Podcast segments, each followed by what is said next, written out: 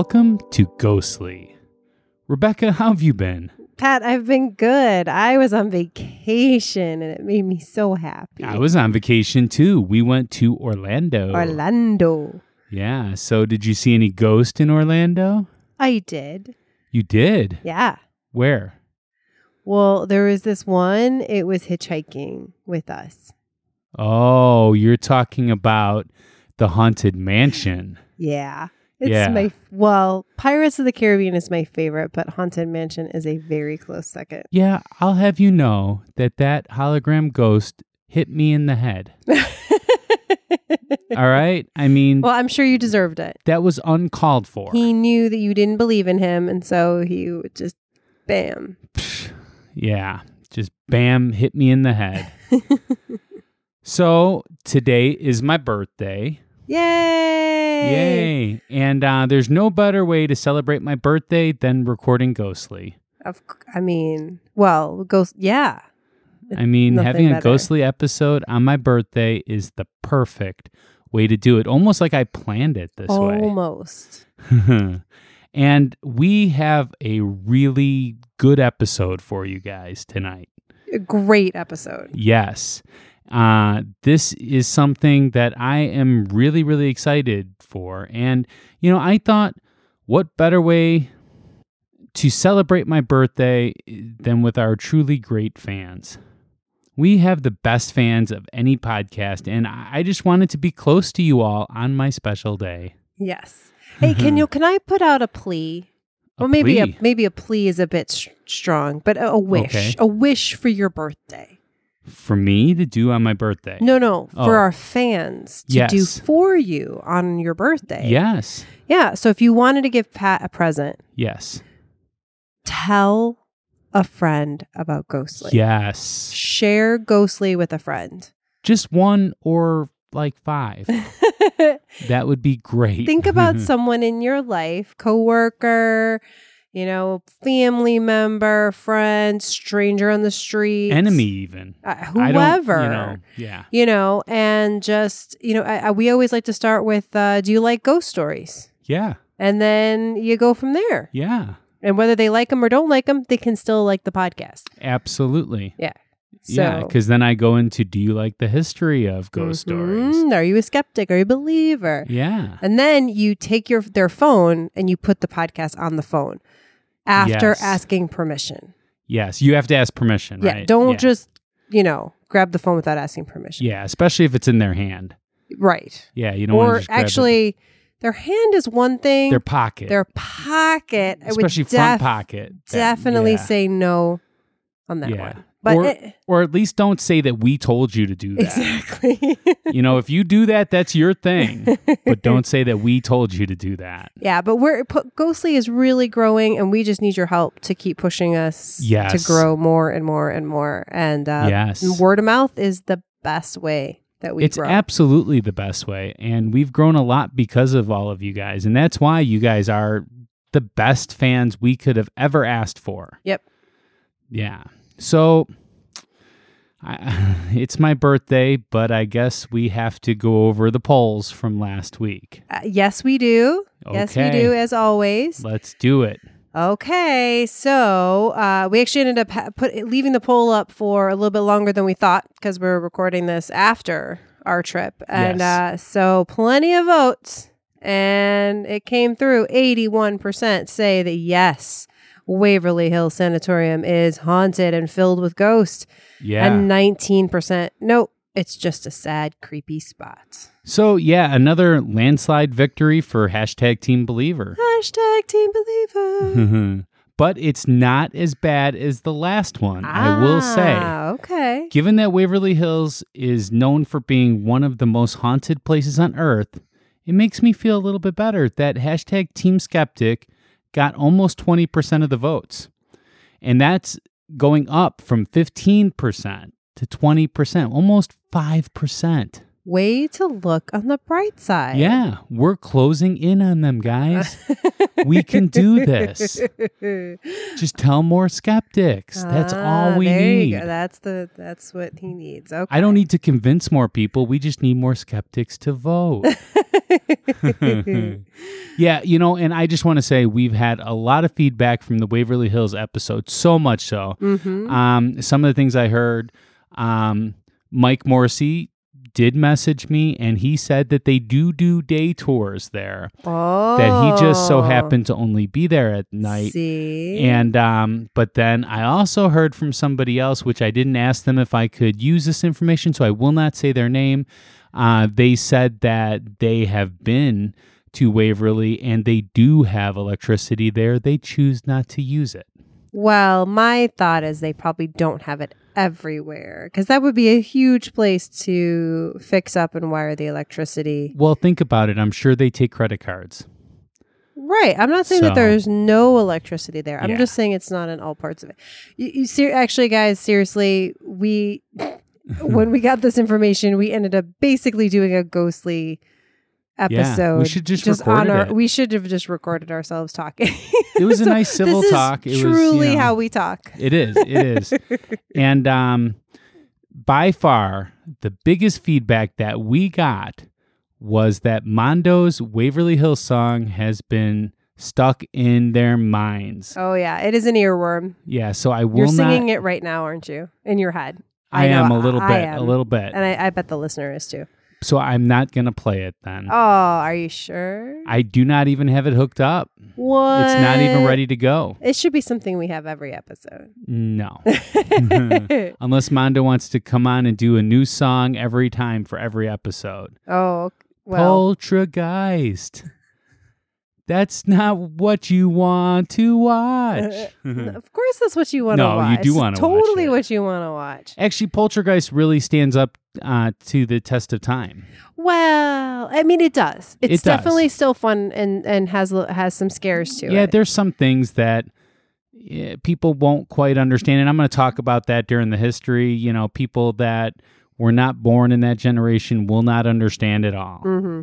Oh, have we said actually what the episode is It's today? Poltergeist. It's Poltergeist. Yay! And The and I asked for this for my birthday, by the way. Yeah, this is one that we've been talking about for a long, long time, and we saved it for a special occasion. We did. And I am really excited about this episode. I think that Poltergeist is the reason why I, I've always been so intrigued by the paranormal. It's definitely one of the first scary movies that I saw and enjoyed. And I grew up hearing about the curse and believing that it was truly that a curse. hmm So I'm very happy that I got to do some research into this amazing story.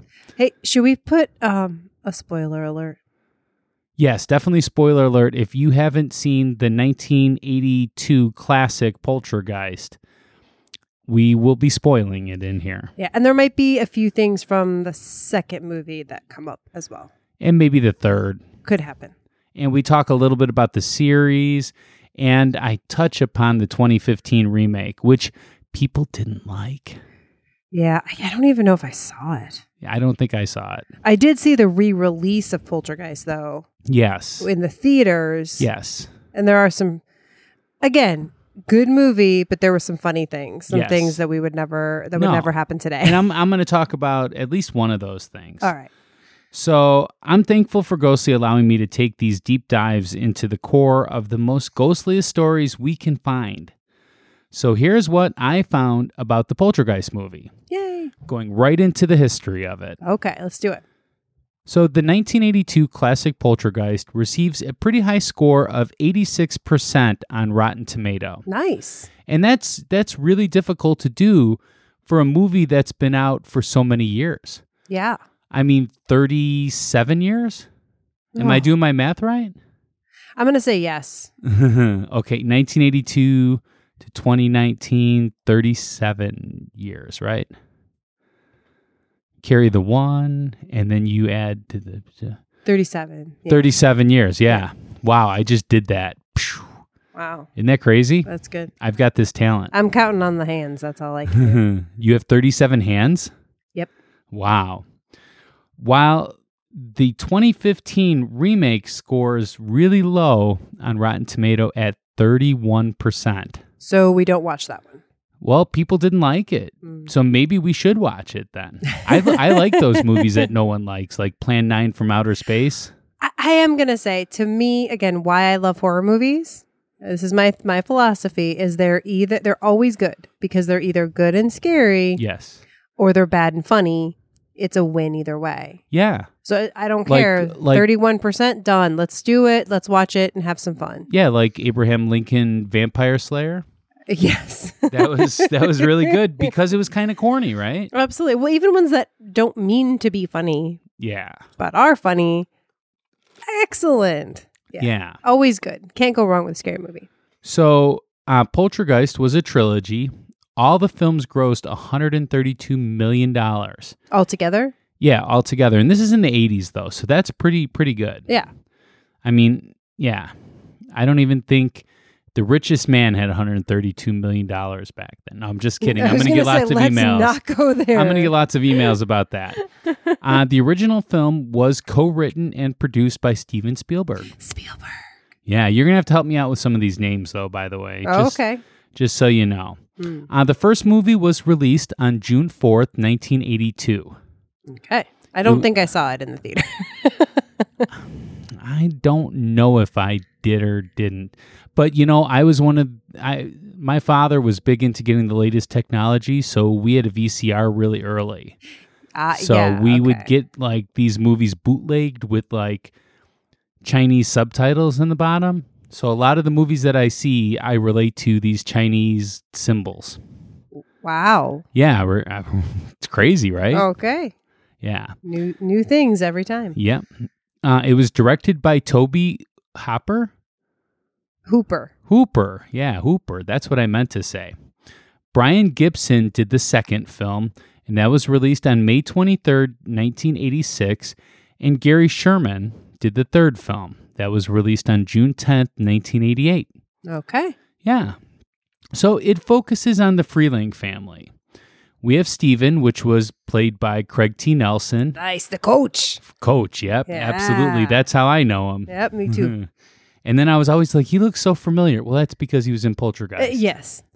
And then uh, Diane, right? Yep. She's the mom. JoBeth Williams, uh, Donna, Dana. Dana, Dana, Dominique Dunne, Mm-hmm.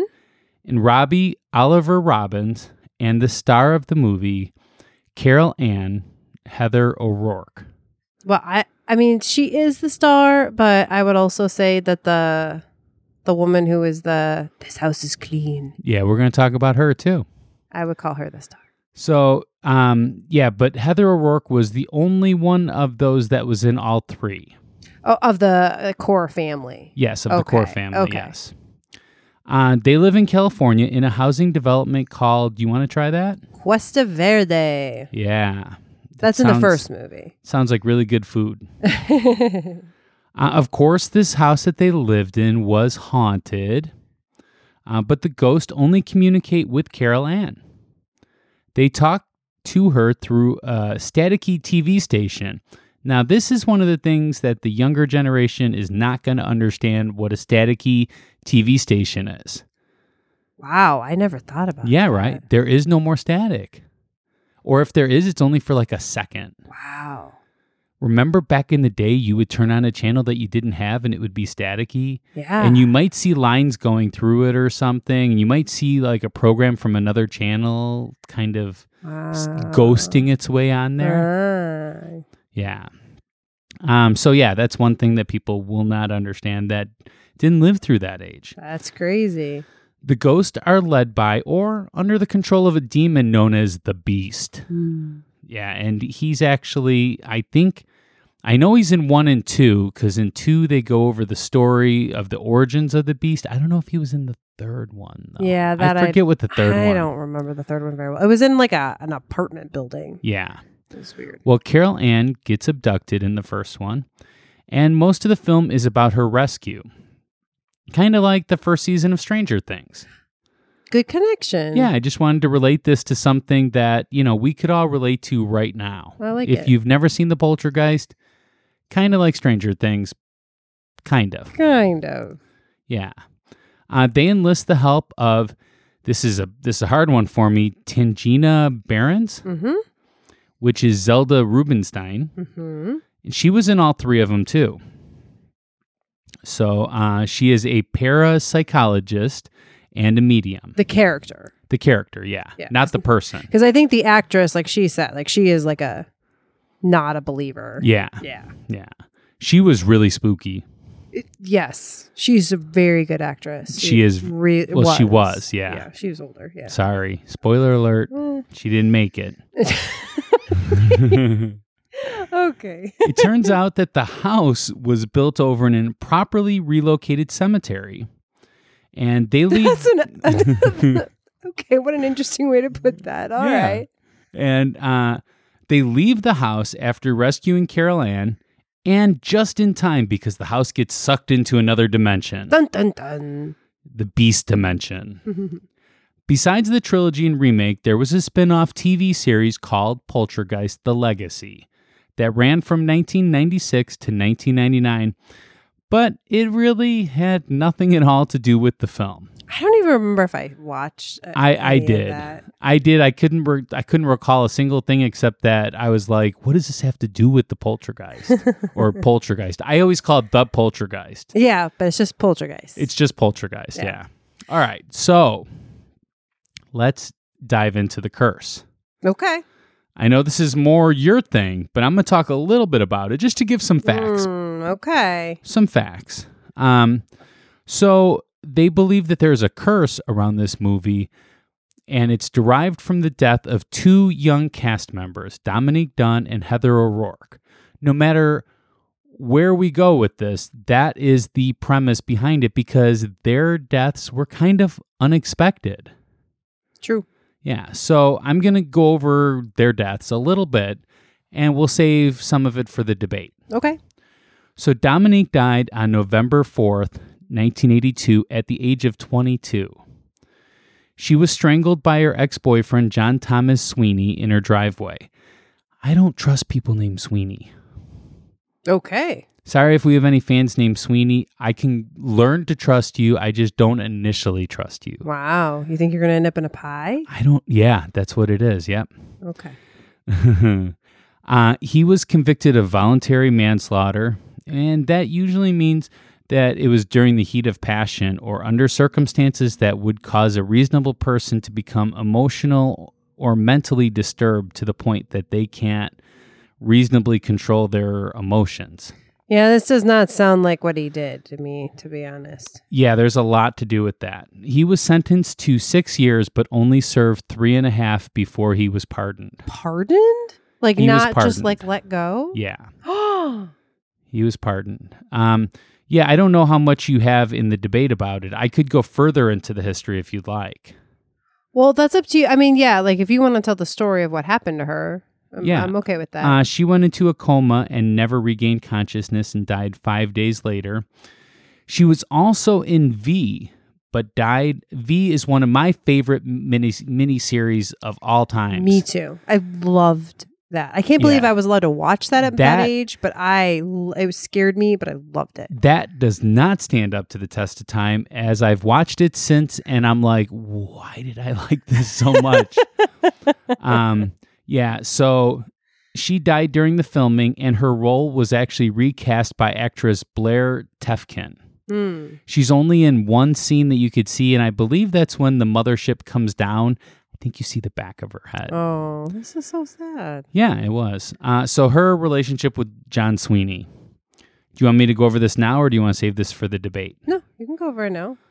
So he was a cooking hand at the restaurant that they met at called Ma Maison.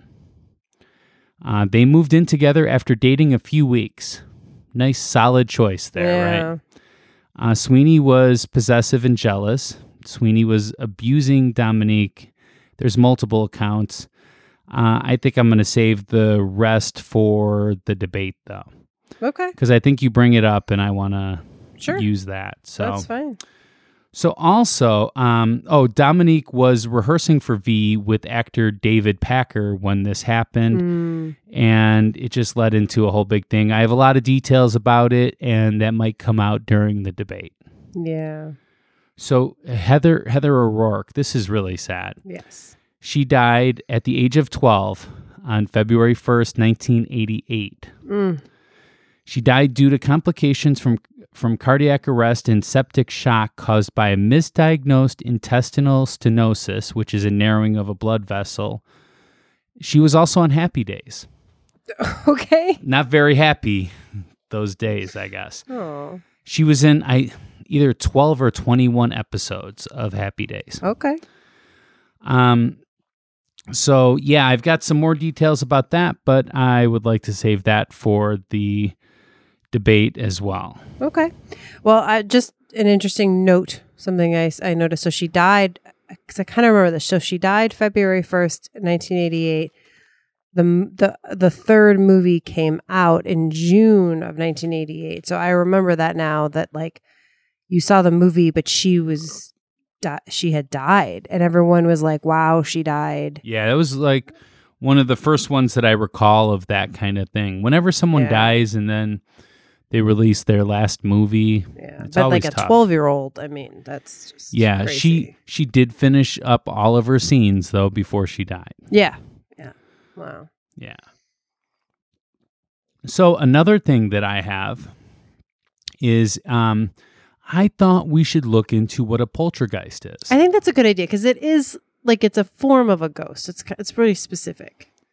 so Rebecca, uh, I took a little thing from Snopes. Maybe you could read it for us. What is a poltergeist? Okay, a poltergeist in folklore is a noisy and destructive, but usually mischie- mischievous and not malicious ghost held to be responsible for unexplained noises and movement of objects within a home. It is hypothesized poltergeists are drawn in into homes in which there are prepubescent children, especially girls. And that's something I think that might come up.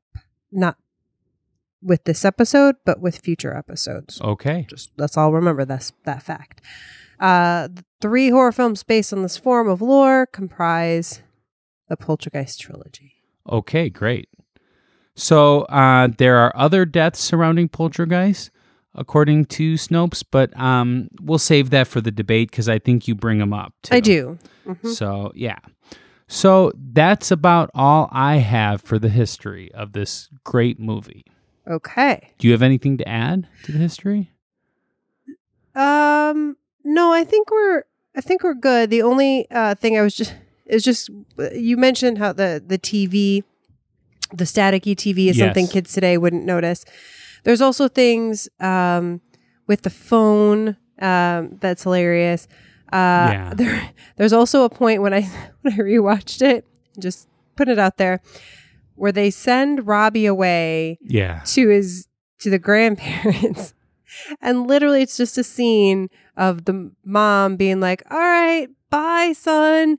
Have fun at grandma's. And it's just little robbie little like i don't know 10 year old robbie wheeling his little suitcase or carrying a suitcase to a waiting taxi cab with just Yeah. a taxi driver putting his bag in getting in the cab and going to the airport. Like there is like they he's going to the airport like he's flying Yeah. and he's just getting in a cab and they're just- just sending him off They don't even bring him to the airport. no it can't even walk him to the car No, not even. Just bye, get lost, just kid. get out of there. Did you ever notice in old movies and um actually movies today even and TV shows that they never say goodbye on the telephone? no They never say goodbye. huh I mean, you could find a couple where they do, but most of them they never say goodbye. They just say uh-huh, uh-huh, okay. Click. interesting now i'm gonna Yeah. pay attention to this Pay attention to that. It's it's weird. All I don't know right. why, but they never say goodbye. okay So, um, do you want to do the ghost story before we take a break?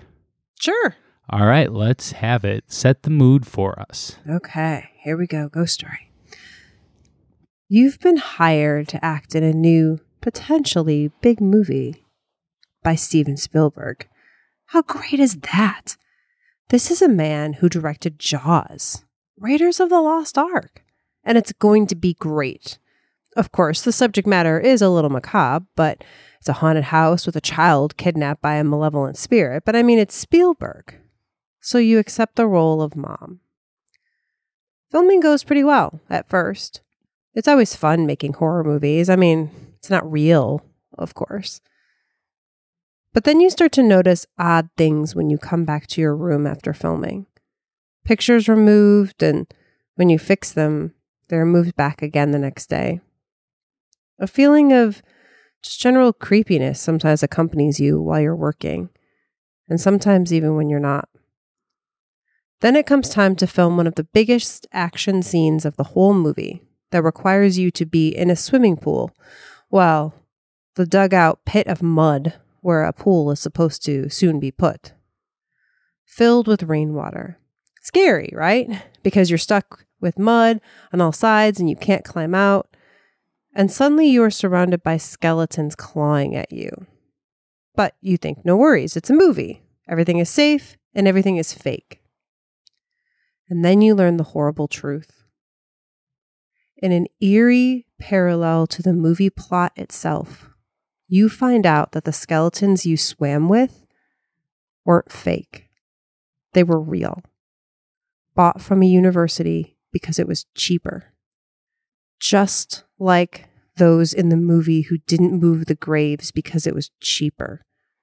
But now you and the rest of the people making the movie are cursed, and it will take an exorcism to make you feel safe. Wow.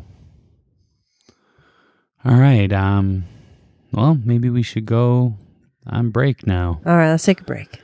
All right.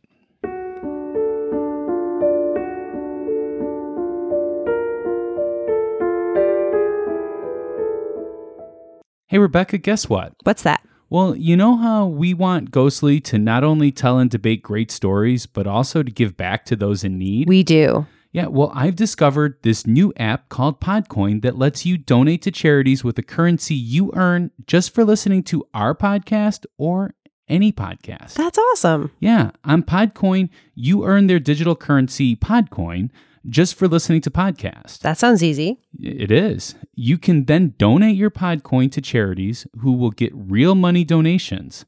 And you can also choose to save your Podcoin over time and exchange it for other rewards like Amazon and Starbucks. That's great. Who doesn't like Starbucks? Um, I hope no one Yeah. because I love Starbucks. Yeah, they'll give you um, gift cards right Cool. there. And you could donate those gift cards too. You could, yeah.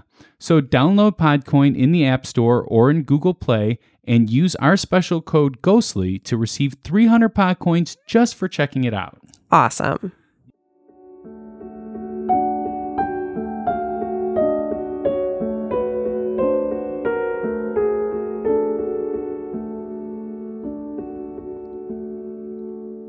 All right. So we're back. We're back. Wow. That ghost story really got to me thinking about how how she felt. And that's one that didn't die. Oh, yes. Wow. Yeah. So we're going to get into her stuff a little bit later in the debate. Okay. Okay. Uh, I wanted to start the debate with some of the deaths, right? Because we've already been talking about those already. And um, actually, I put out a plea on Facebook Mm-hmm. to ask what people wanted us to cover, and that was one of them. Is the death curse? Uh, it's known as the death curse. Um, also, we uh, were asked to cover Oasis Wonderwall and Freebird. Okay. So I'm gonna leave you to do that. Uh, yeah. No, we're not going to do that. Oh, okay. Well, sorry, fans. Rebecca doesn't want to do what you asked for, so I guess. You, you can blame it on me. That's that's fine. okay, sorry. Let's get into the debate. Okay. So there's definitely several deaths associated with this movie. Um, and I would say there, you know, obviously as time has gone on, people have died that have worked on this movie. That happens. But there are two that Pat mentioned um, that I wanted to talk about first that I think just are especially associated Yes. with the curse, Yeah. right? So the first was Dom- uh, Dominique Dunne, uh, who Pat mentioned. Which, by the way, love the name Dominique. Yeah. Well, and and you know, part of it is that her death was violent. It was, yeah, it was very violent. She was one of the first. I mean, she certainly was by no means the first Hollywood actress to die from an, an abusive relationship, but it was one of the the more kind of sal- salacious or or um, first ones that people really noticed kind of young young Hollywood. or at least that we did. Our Well, generation and- did. I don't know. I guess I've just I, you know a lot of true crime stuff out there, and and her, she her the the light sentence and the the kind of um, how easily her her attacker um, had it, um, kind of spurred a, a lot of activism um, from people. Um, but I would just say so for me, why she is part of the the curse is just that again, it's this violent death. Um, and you know, actually, she's not even really in the movie a whole lot. When you watch it again, she she she nopes out of there pretty quickly. Her character, her character's like, I can't handle this. I'm going to my friends, and she leaves. she's not in most of the movie. Um, but you know, her death wasn't of natural causes. You know, No. she did. She wasn't. You know, old. You know, she didn't have an illness. Um, it was just this crazy, violent thing that happened. And I think that would uh, draw attention no matter what. But then when you combine it with all these other things, you know, it just has a little more weight to it. Okay, well, let's take everything one at a time because that's. I mean, I understand that if you put them all together, that it paints a totally different picture. And yeah, it is kind of creepy the amount of deaths. Really, these two that just, yeah, they they died way before, you know, they they should have. Uh, they didn't live long lives, and that that's really sad. So, um, these two are the ones that really get to people and really mean a lot. Mm-hmm. So, with Dominique, do you think that this had to do with the curse? I think it's I um, it's hard to say, but I I do think that it's possible because I mean I do think that it wasn't a ghost that killed her. I don't No. think that. Yeah. But I do think that there were a lot of a lot of I mean it's it's more than just bad luck. That seems a bit you know, cav- cavalier to say, but it, it almost kind of is, you know, it's just Yeah. that so many things happen to people. But I'm just talking about Dominique. Yeah. You know, um, so what I would like to focus on though is that she was in a very abusive relationship. Um, she, you know, started dating him and moved in with him within a few weeks. And he was abusive to his ex girlfriend too. And that's one of the reasons why he got such a short sentence and made the jury believe that he um that that this was a crime of passion is because the judge did not want that bit of evidence released. He felt that it didn't have anything to do with this actual case, which Mhm. that's his right to do. But doesn't mean it's right, but yeah, yes. but had they had known that he was abusive to his former girlfriend, then that might have made a big difference. He was actually not just sentenced for um, voluntary manslaughter, but also uh, there was a conviction on record from a fight that they had September 26th, um, 1982. Uh, a friend was staying with the couple and heard loud gagging sounds and went in and saw him trying to choke her then. yeah. So this is, you know, two And- times. yeah. Um, one account said that he yanked handfuls of her hair out by the roots during an argument on August 27th, 1982. So we have actual dates for these things. It's not like, you know, we're just, this is speculation. This is pretty bad. Um, so after the 1980, the September 26th fight, um, she pretended that everything was okay. So after he tried to choke her, she pretended that everything was okay and went back into the bedroom only to escape through the bathroom window. And she ended the relationship a few days later. So this was really devastating for this Sweeney guy. You know, he could not get over this fact. And um, he would call her all the time, and he was essentially stalking her. And his accounts say that they were trying to reconcile, that she agreed to go back out with him and then said that she was just leading him on. That she actually told him that on the day that he, you know, attempted to kill her. Um, so, as I said, Dominique was rehearsing for V with actor David Packer.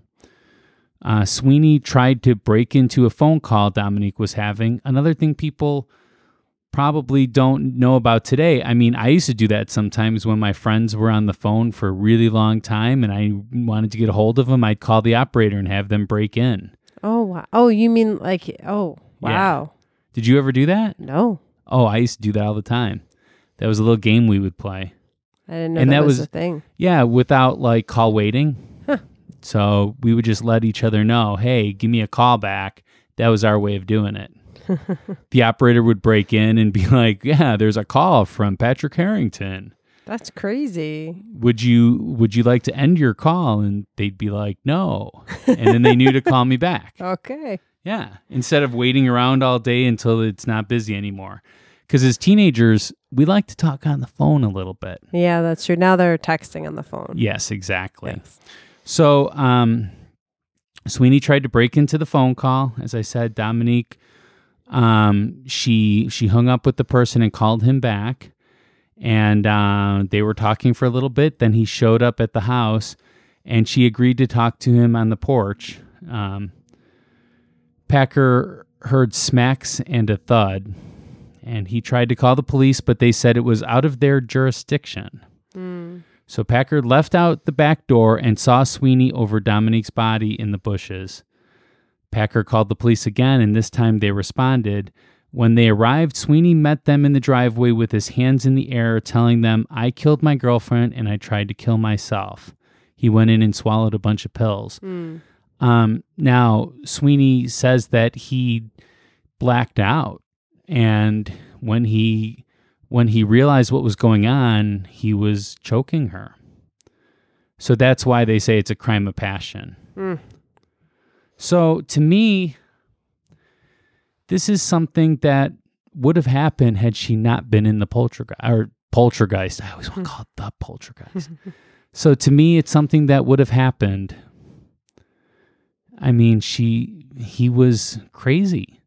Yeah. Well, it's possible. It depends, though. She may not have been in that place or that time.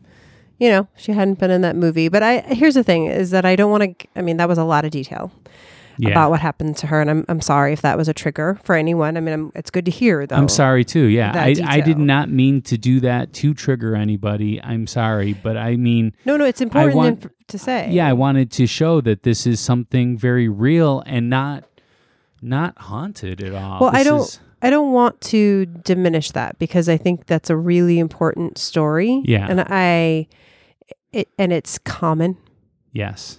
and it's completely not her fault Can you um, at all. when you do the show notes? Can you um, put a phone number for like a hotline for Abuse victims, abuse absolutely. victims? Yeah, please yeah, do. We'll do a domestic hotline. So, yeah, it's one of those things that it's completely not her fault. It's completely his fault. It's a tragic thing that happened and a tragic thing that he um, was not convicted uh, mo- uh, with a higher for a higher crime and didn't stay in Yes. jail longer, and that she wasn't believed and people didn't trust her, um, and she, you know, couldn't make decisions. So, I don't, you know, I don't want to get all all hyped up. I mean, I I do think that when we talk about the curse, we're talking about a group of things put together that were bad luck, bad issues, bad things that happen. And I think Yeah, that her death on its own is not anything, is not Yeah. related to that. But I, I think people well, that's put that as part of it. that's what I'm saying though, because I don't want to excuse his behavior. No, not at all. Uh, He was not being controlled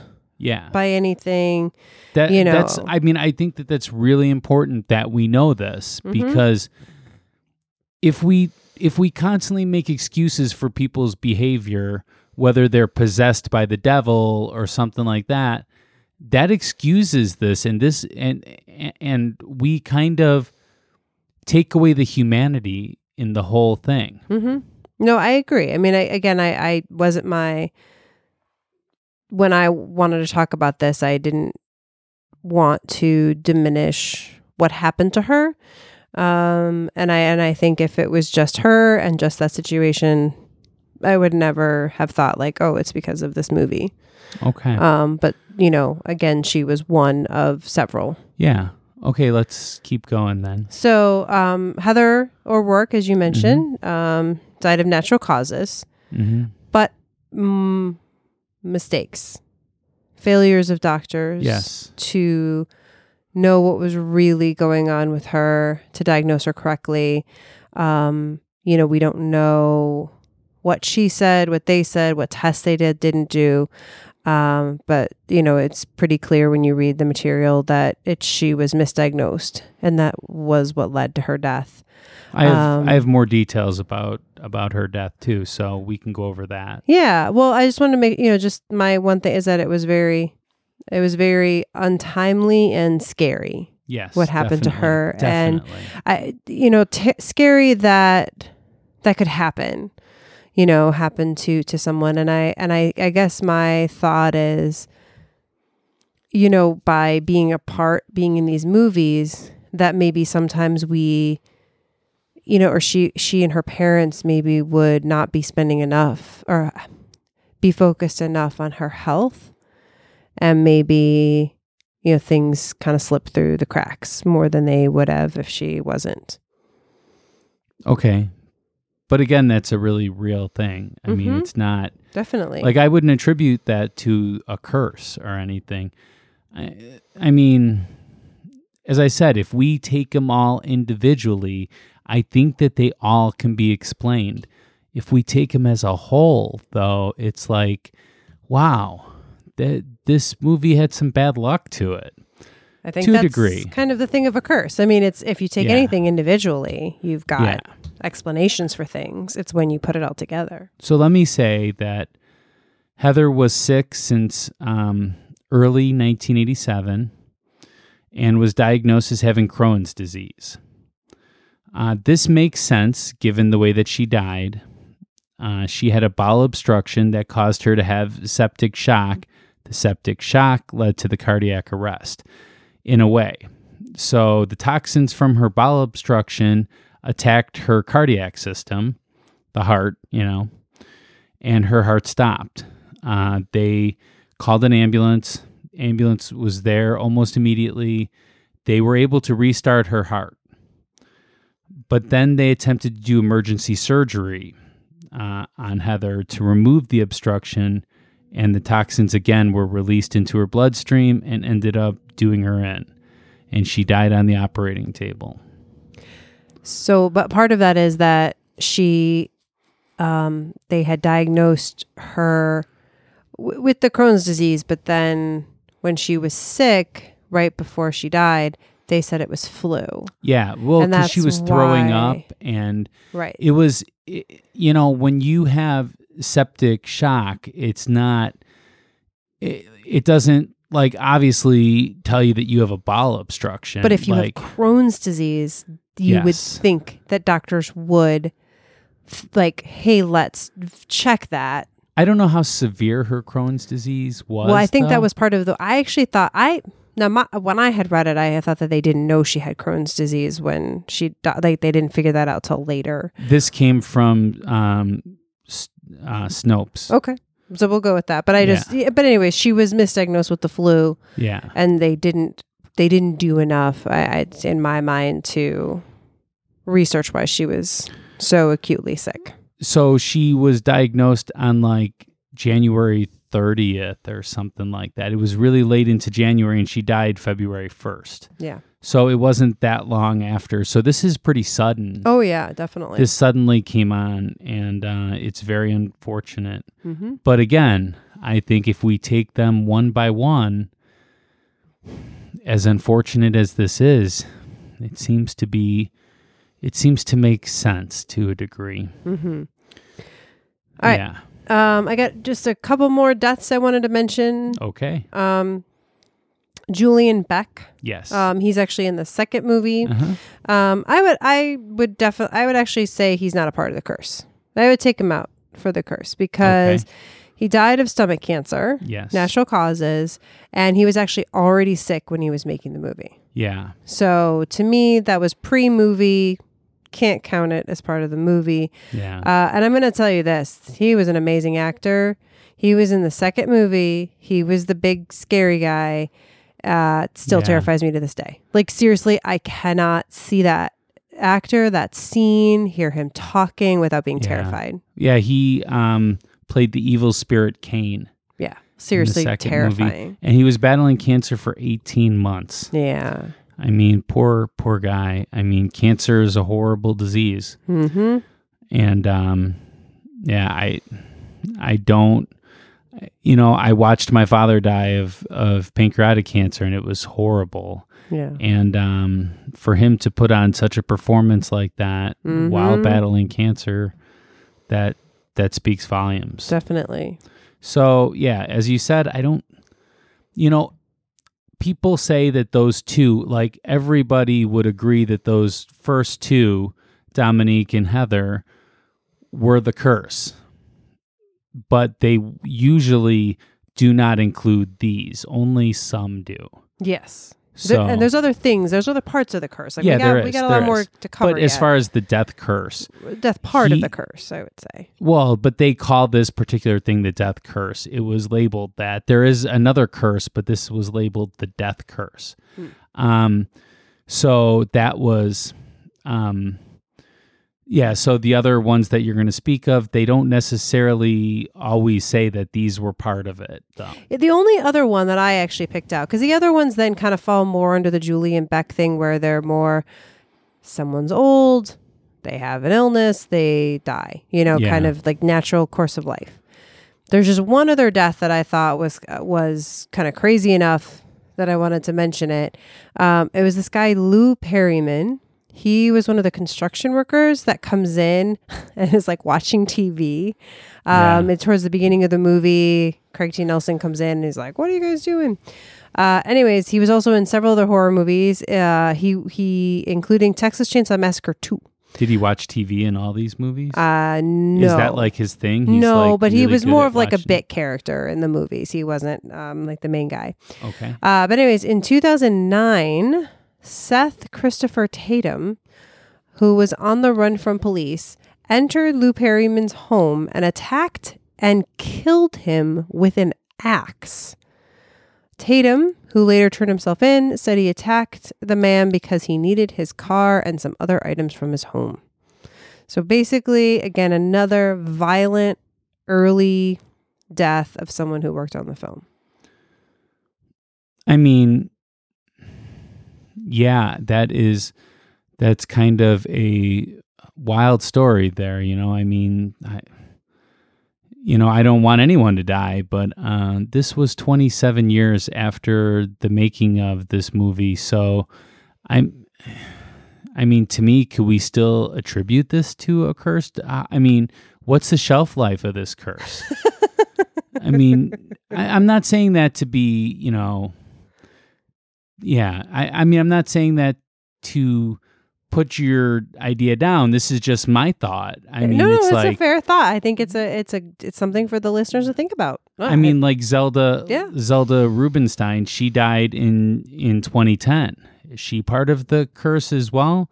Uh, she died of um, natural causes, and I don't know exactly what they what the cause was, but she died at the age of 76. hmm So I mean, people are gonna die that were in films, and it's just like, how long does a curse last? Is well, again, it forever? I'm, I'm pointing to people untimely deaths. oh yeah, yeah. violent or you know whatever kind of. This definitely was violent and Yeah. it was untimely. Yeah. yeah. So that's like that's why t- again I'm kind of trying to separate those out a little bit.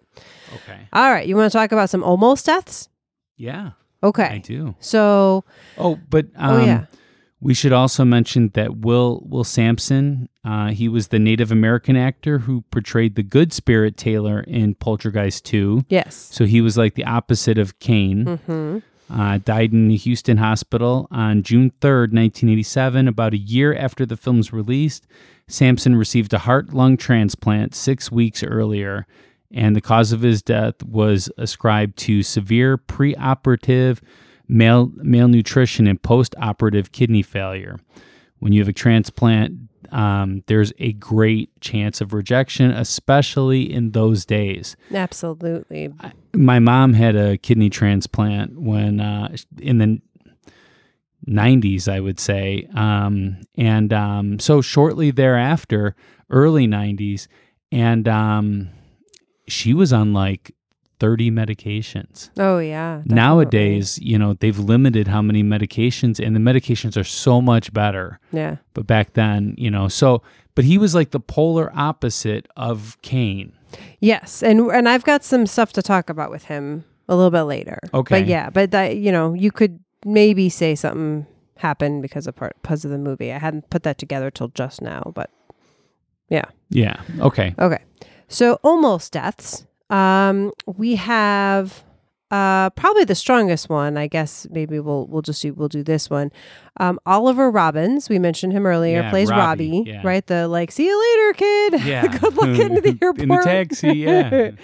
Um, so we all remember the scene, hopefully, if we've seen the movie, where he gets attacked by the super creepy clown. Yes. Right? The reason that none of us can sleep with the clown sitting in a chair in our Yeah. room. I mean, that was seriously one of the scariest scenes of the whole movie for me. if I slept with a clown on a chair in my room, would that disprove everything then? If you could sleep with that clown staring at you, it would be terrifying. Especially after going to Orlando, I could sleep during anything. I am so tired. um, so it turns out the clown was mechanical. yes. and it was uh, during one take it actually malfunctioned and almost killed the actor oliver robins by choking him yes. um, and at first all the people the filming people thought he was just acting uh, and then realized that he wasn't and actually were able to save him Uh, you know, you know who saved him? Who? Steven Spielberg. Oh i could see that So, okay, so I have a little bit more about this one. Uh, I don't know if you were done with your point. no i'm done for now So the way that they filmed this back then is because they didn't have the special effects and the um, the camera equipment that we have nowadays. So they filmed it backwards. oh So you are watching it in reverse. interesting Yeah, and um, Steven Spielberg said that he noticed well that they couldn't fake they couldn't fake the choking, so they knew it was going to be tight around his neck. They just didn't know it was going to actually choke him like that. And I'm getting mad at these filmmakers. I'm Right? getting mad at these filmmakers. so he was Steven Spielberg was really really careful when when this happened. He was on guard already because of just having something around someone's neck. It's like It's Kinda freaked him out a what little bit. Yeah. And um, yeah, so he saw he saw it right away and was like, you know, stop, stop. And he went in and he had to like pry the the thing off of him. Um, so it's kind of crazy, but um, but Steven Spielberg, uh, and you know, also too, to be fair, uh, they don't know if this actually would have killed him or not. Um, so you be, would be willing to just like wait it out. Yeah, let's it- wait it out a little bit. Let's see. Hey, we have to know if this curse is real, okay? you are you are This is when the curse was thwarted. yeah. I mean, maybe maybe Steven Spielberg saved saved everything. Yeah. But this is during the first movie too. And uh the curse kind of attributes that there was like they were trying to say that there some people that haven't done as much research into this say that a child died in each one of the movies. So we have Dominique in one and Heather in three, and they want to attribute Robbie dying in two, but this was in one as well. So yeah, that doesn't no, Robbie. it yeah, doesn't hold that- up. No, that doesn't um, make sense. That particular thing, but that's what you know. A lot of you know old wives' tales have. Uh, this is one of those things. It was really dangerous to make movies back then, even in the '80s. It was really dangerous. You know, I I don't know what to tell you. I mean, I bet Ernest, when he went to jail, um, he probably, you know, had some scars from from those days. And Okay. Ernest goes to I jail. was gonna say, are we making some sort of really old movie reference? we are, yeah. okay. Ernest Uh, went to camp too. By the he way, did. I Yeah. do remember that one. Um, all right. Uh, I want to keep it going. I know we want to keep this one moving. So, Yes. um, so the other almost death was Richard Lawson, uh, and I I can't remember. He was one of the um the investigators, I believe. Uh, and but anyway, so he boarded a plane to Cleveland in 1992. So a little bit later, Yeah. you know, uh, 10 years later. Um, but he felt super uneasy about it, as did other people on the flight for some reason. They didn't know why, but they got on. Um, a flight attendant actually recognized him from Poltergeist and moved him to first class or said, Hey, I'll put you up in first class. The plane crashed in a bay shortly after takeoff, and 27 people died, including Mhm. someone in the row that he was supposed to be sitting in. Yeah. So again, if if he hadn't been bumped up, he could have died. Absolutely. Um, you know, I've always been interested in these kind of things that people that can um that feel that uneasiness. I I feel uneasy every time I fly. when we went to Orlando, I felt that way as well.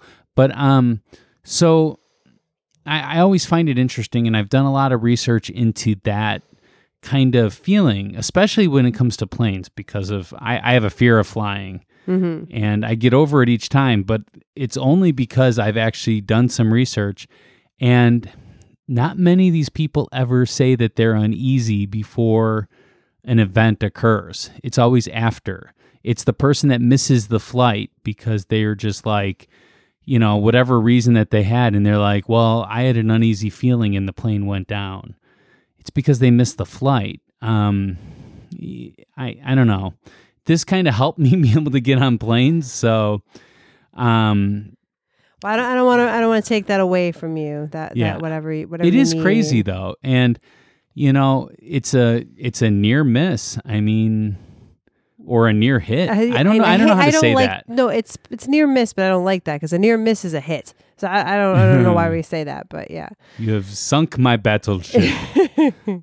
Okay, can we get to the most creepy things? yes. Okay. The skeletons were real people.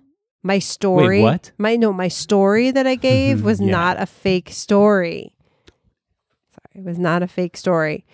Um, the use of real skeletons on the set of Poltergeist was made public by JoBeth Williams. So the, the Mm. actress that played the mom, um, she actually uh, said it on VH VH1's "I Love the '80s." I used to love that series. The I love Yeah. the '80s, love the '90s, I love the 2000s.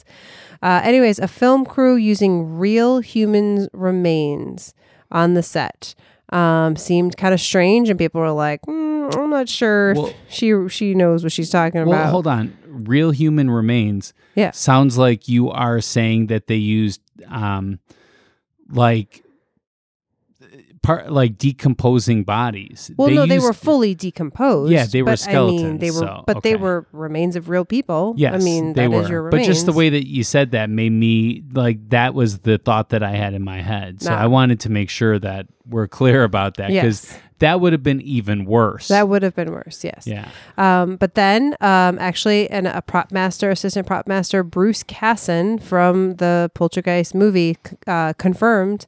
You know, because people afterwards were like, "Okay, so what?" so they went and they asked, and he said, "Yep, skeletons were real." He says they came from Carolina, Carolina Biological. Uh, oh, I guess I'm sorry. I think I said earlier it was a university, but it was a medical and science supply company that sold human skeletons mainly for use in medical schools. That's where I got the schools from. Uh, back in the 80s, replica skeletons did not exist, he said, as far as I remember at that time. They're now common and relatively cheap, and the rush to the bottom line for cost will dictate. So, again, to save money, they were like, yep, let's just buy real ones and not tell the actors. Yeah. Well, okay. So, first of all, real, I mean, fake skeletons did exist, back then. I, I, mean, I'm sure they did. I'm sure they did. So that is just like I, I don't know. But what I think he was trying to say is that they didn't look authentic. That's possible. So I think they were going for a certain look, even though I don't know how much they needed that because they were all covered in mud.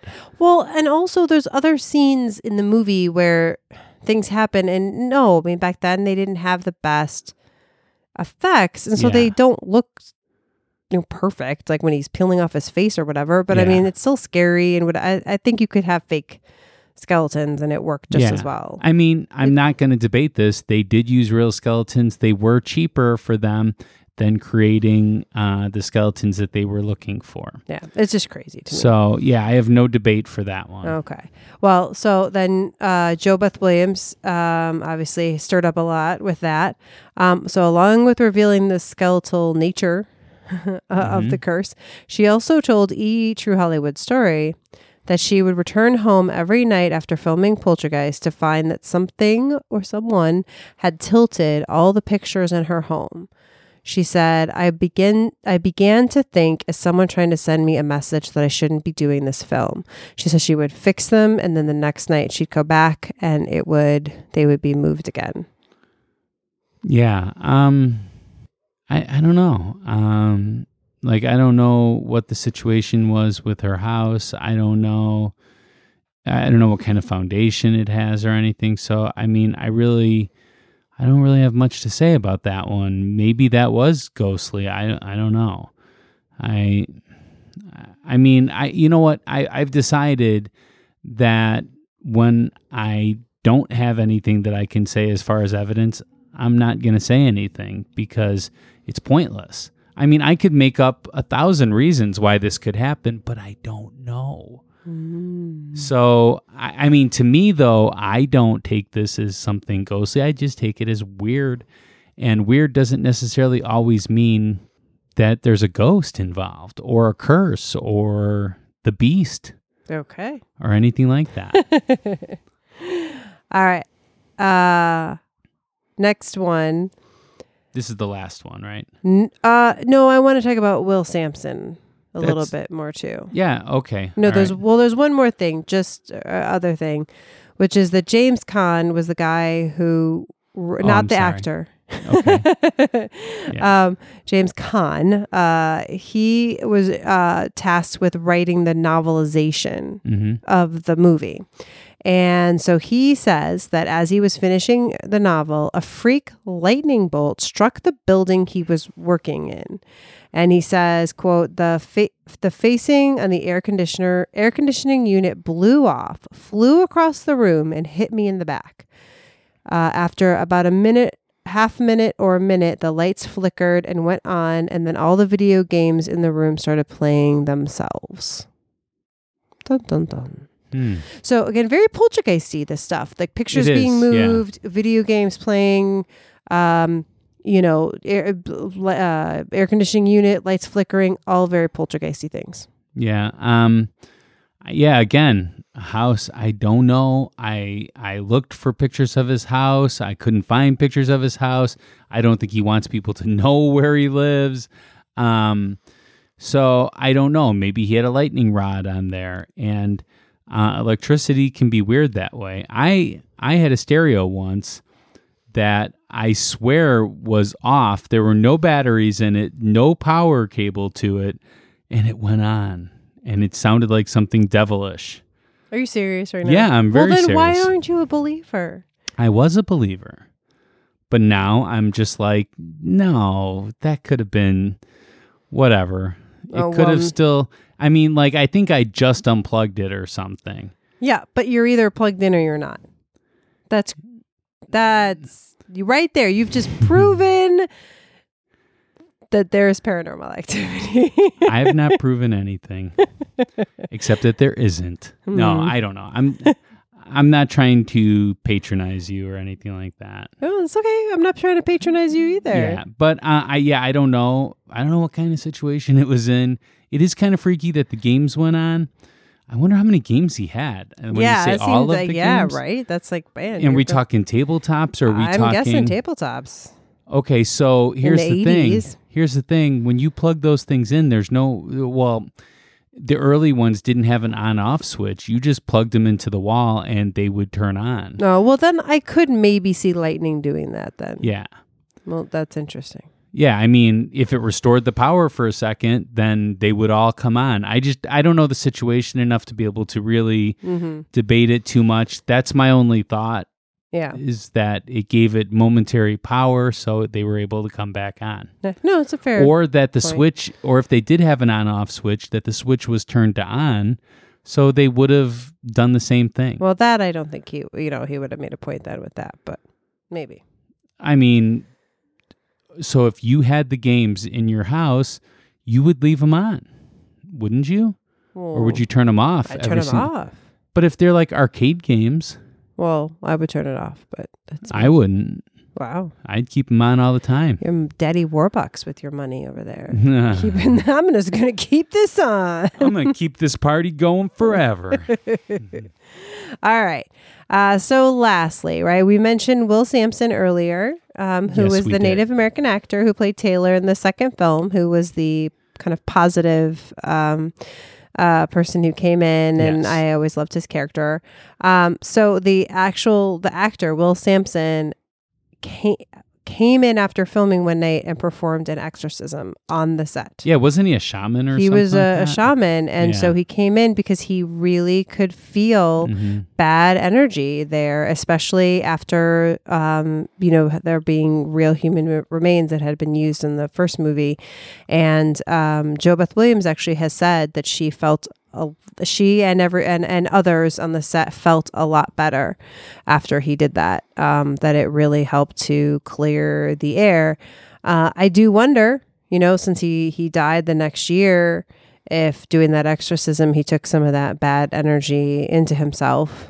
Um you know i don't know but uh but i that is that was to me very interesting that he he felt it and did an exorcism So if JoBeth Williams had such this horrific experience being with the skeletons and with the pictures moving and stuff, that was in the first one. Why'd she do the second one then? well i don't know when they found out about the real skeletons i i don't know if that was like during the filming of the first one or if it was during the second one and that's when everyone kind of like wait what you know i, don't know But, but, going into the second one, the only person that had died was Dominique, and that was something that was explainable. I mean, so it's like, why would you think that there's such a curse on it? Why would you? It's like I, these things just don't add up to me. Like I understand they find out he does the um he does the exorcist exorcism and um they feel better but then heather dies after that. It's like I, well she wasn't in the third movie. Let's just say that jobeth williams was not. I jobeth williams was not no. And I, I, I so I just want to say, you know, maybe her perspective was that it was more poltergeisty, like traditional poltergeisty, where it was like, yeah, weird little things happen. There sometimes can be a creepy feeling. No, it wasn't cool what they did with the skeletons, but it wasn't like it was just like little playful things. Like yeah poltergeist it, it can escalate and again we're going to get to some stories at some point that are going to talk about that but but for this this this thing for her i think it stayed the the childish playful energy um but still f- creepy um Yeah. but this you know and maybe it got worse a bit on the second movie but then cleared up for her you know i mean and again you know this is a movie that's making her money making her a living yeah so Well, I don't know. It just that that's something that struck mean- me. And then you said that maybe you know that had something to do with his death. Well, yeah, he died of a heart lung transplant. Gone, you know, he rejected it. That's, I mean, that's something that happened in the eighties. mhm. Um, a heart and lung. Wow. yeah I didn't realize that. That was wow, that's something. All right, are we ready to do our closing arguments? Yes, yes, let's do this. All right, this episode's getting a little long too, so Yes. so what we are going to do is we're going to time each other for 1 minute. One minute. This is our last chance to tell you something and uh the other person cannot debate what we say in this. This is not part of the debate. This is your closing arguments like it is in court. you got it. And then you're going to go on Facebook And vote and vote. and Let yeah. the voices be heard. Let the skeptic voices be heard. I agree. All right. All so right, Rebecca, are you ready? I am ready. Let's do this. All right, here you go. Tell me when you're ready. I'm ready. Bam. All right. So the poltergeist curse is real. What a terrifying movie and a terrifying set of events around the movie. We have people dying unnaturally, early, violently, mistakenly, in ways that they shouldn't have died. We have people almost dying of uh, things on the set and things that happen even after the movie, but didn't happen because of the movie. I mean, just all sorts of weirdness. And then we have all the creepy things that happen on the set, uh, poltergeisty happenings, things moving, lightning striking, and exorcisms happening. And then, oh my gosh, real skeletons. I mean, that's just how terrifying is that? All those souls being used for a movie. I mean, people what donated their bodies to science and then this is how they get sold, this is how they get used. Who are these people? And that's your time. Okay, there you go. Do you have one last thing you wanted to No. say? Okay. I'm it sounded like you were still talking. I hey, I can go on and on and on. You just got to cut me off at some point. So Okay. All right. It's my turn now. Right? okay, yeah, you ready? Yep, I'm ready. Okay, and go. All right. I know that there's a lot of things going on around the filming of Poltergeist. I think I've done a decent job showing you that if you separate these events out, it might not be paranormal, just unfortunate. Movies benefit a lot by the very idea that they may be cursed. They gain a lot of followers, and that leads to more money. In our last episode, I invited the ghost and shadow people to come and haunt me. So far, they have not taken me up on my offer. I want to believe, and this episode would have made it easy to believe if I gave in to the hype because I already started to when I was a kid.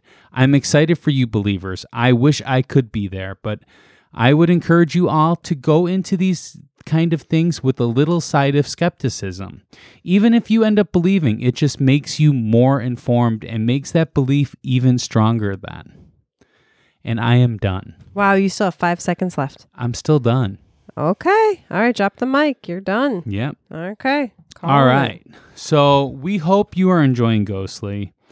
And if you are, as Rebecca said earlier, please tell a friend or two or 10 or 30. Yes, birthday present for Pat. Yes. Happy birthday to me. Mm-hmm. It makes it so much more enjoyable when you could talk with other listeners and really hash out the points that we cover in our debate. Oh yeah. We've talked to a few people that do this with their friends. They get together, they have large groups that actually talk about it, mm-hmm. like a book club, a ghostly club. there you go. You could start that in your town. yes.